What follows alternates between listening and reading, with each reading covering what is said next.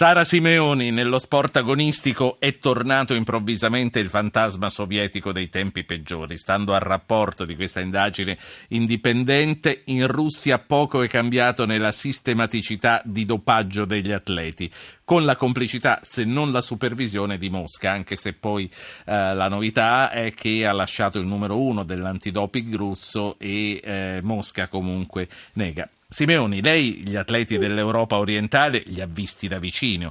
C'è qualcosa che comunque l'ha sorpresa nell'inchiesta dell'agenzia antidoping?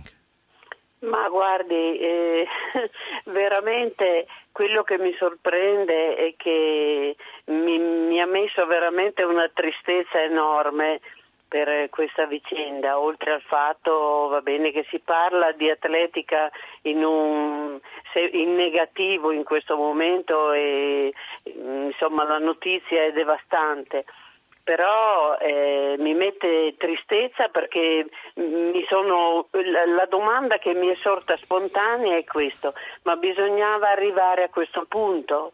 Cioè, ma non c'era una regola, una, una legge sportiva che diceva che eh, gli atleti dovevano essere controllati e se trovati positivi eh, puniti per questo, invece in questi anni eh, è stato tutto come si può dire, un, un modo eh, molto particolare di interpretare le, le regole e siamo arrivati eh, cioè, in un momento dove veramente questa notizia crea, è devastante, ma è sì. devastante non solo per la gravità mh, della cosa, perché eh, si parla di un paese capito, importante come la Russia, ma eh, io trovo che questo sia un, un, problema un po' a 360 gradi,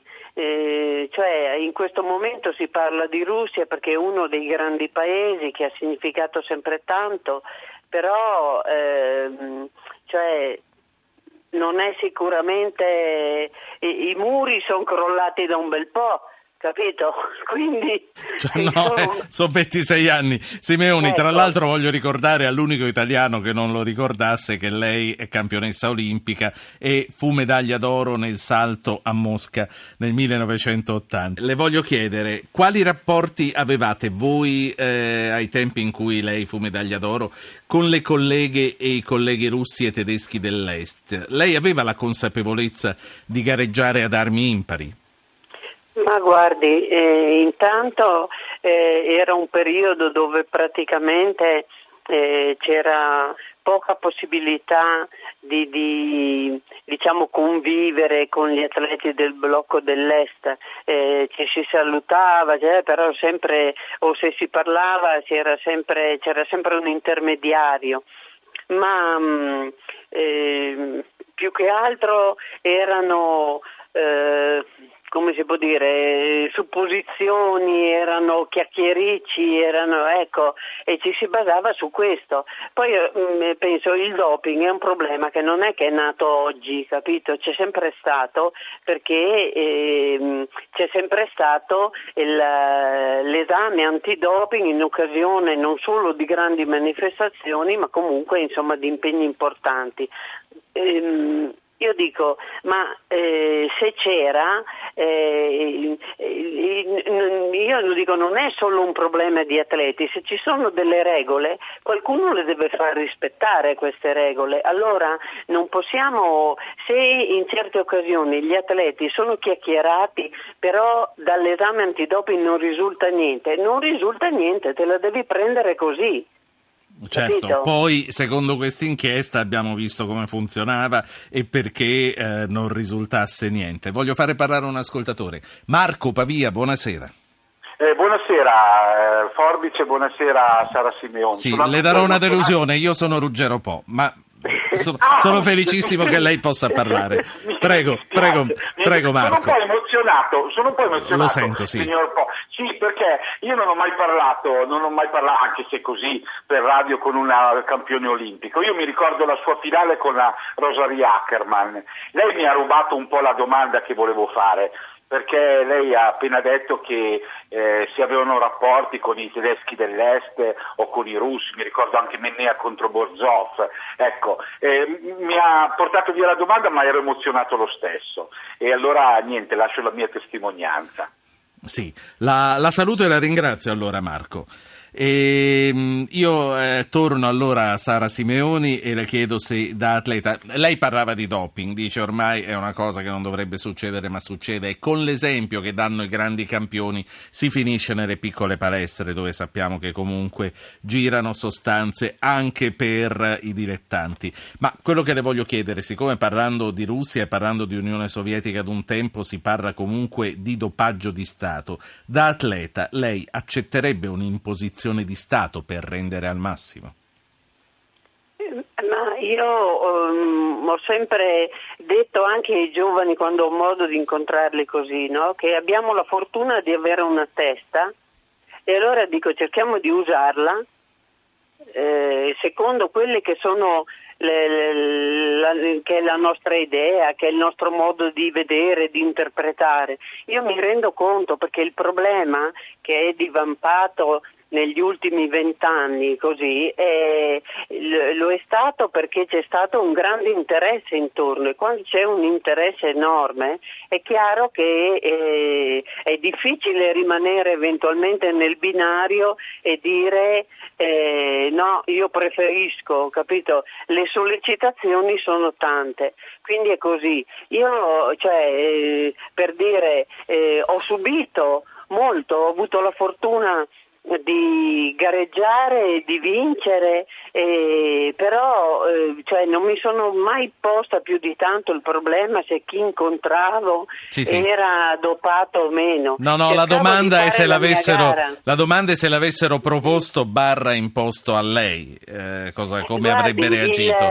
Uno le dice o lo fai o vai via dalle Olimpiadi. Eh, eh, cioè le sollecitazioni o input, se avessi voluto, eh, avrei potuto coglierle in tanti momenti, però ecco, siccome in quel momento anche nel mio paese ero quella che saltava di più, diciamo che ho preferito continuare anche perché eh, mi sono sempre detta ehm, che, che, la salute era comunque importante, io praticamente ancora oggi non è che campo di rendita per i risultati che ho fatto, perché guardi, sono appena arrivata a casa, sono stata a Chieti, insegno lì, oggi ho fatto degli esami, più di 200 persone, cioè mi devo guadagnare da vivere, capito? Di certo. decorazioni ne ho tante, però se non lavoro sono ancora qui capito? Certo. È così, non è che mi venga riconosciuto niente per i risultati che ho fatto, non mi ha dato niente nessuno in questo, perciò... Senta, eh... che bello.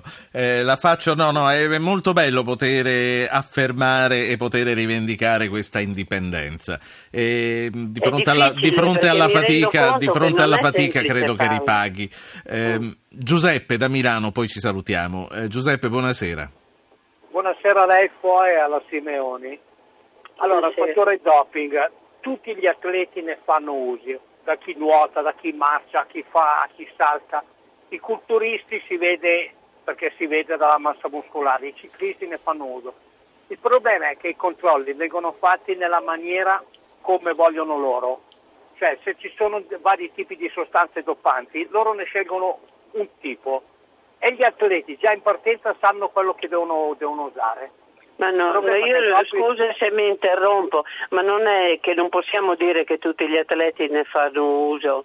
Eh, Guarda, cioè, le, voglio, dico, voglio... le, dico una cosa, mm. le dico una cosa, i ciclisti una volta partivano grossi e arrivavano piccoli adesso partono piccoli e arrivano grossi. Sì, adesso lei, lei, sta generalizzando, invece Sara Simeoni le sta dicendo che non tutti fortunatamente fanno così. Grazie Giuseppe, no, prego Simeoni. Fare... Io anzi in questo momento direi che il lavoro che ha Sebastian Co, presidente della IAF, è un lavoro eh, molto importante e mi rendo conto, io lo conosco anche perché abbiamo gareggiato insieme e mi fa piacere che lui ecco, rappresenti la Federazione Internazionale internazionale. Questo è un momento veramente complicato, però diciamo che ho fiducia in lui conoscendolo, ecco.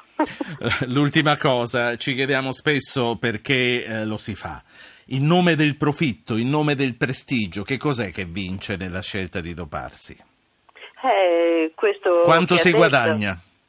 Beh, eh, diciamo che le, le, cose sono molto cambiate in questi anni, anche se ci sono comunque differenze tra maschi e femmine, come sempre, però eh, le possibilità oggi che dà lo sport, no? di, di, di, ehm, al di là dei risultati, ma attraverso questi di, crearsi non solo un futuro, ma anche di, avere la possibilità di, poi inserirsi in ambienti di lavoro sicuramente interessanti, eh, questo c'è e siccome oggi eh, l'immagine, basta andare in televisione, cose è che praticamente eh, si è vivi solo in questo modo, capito?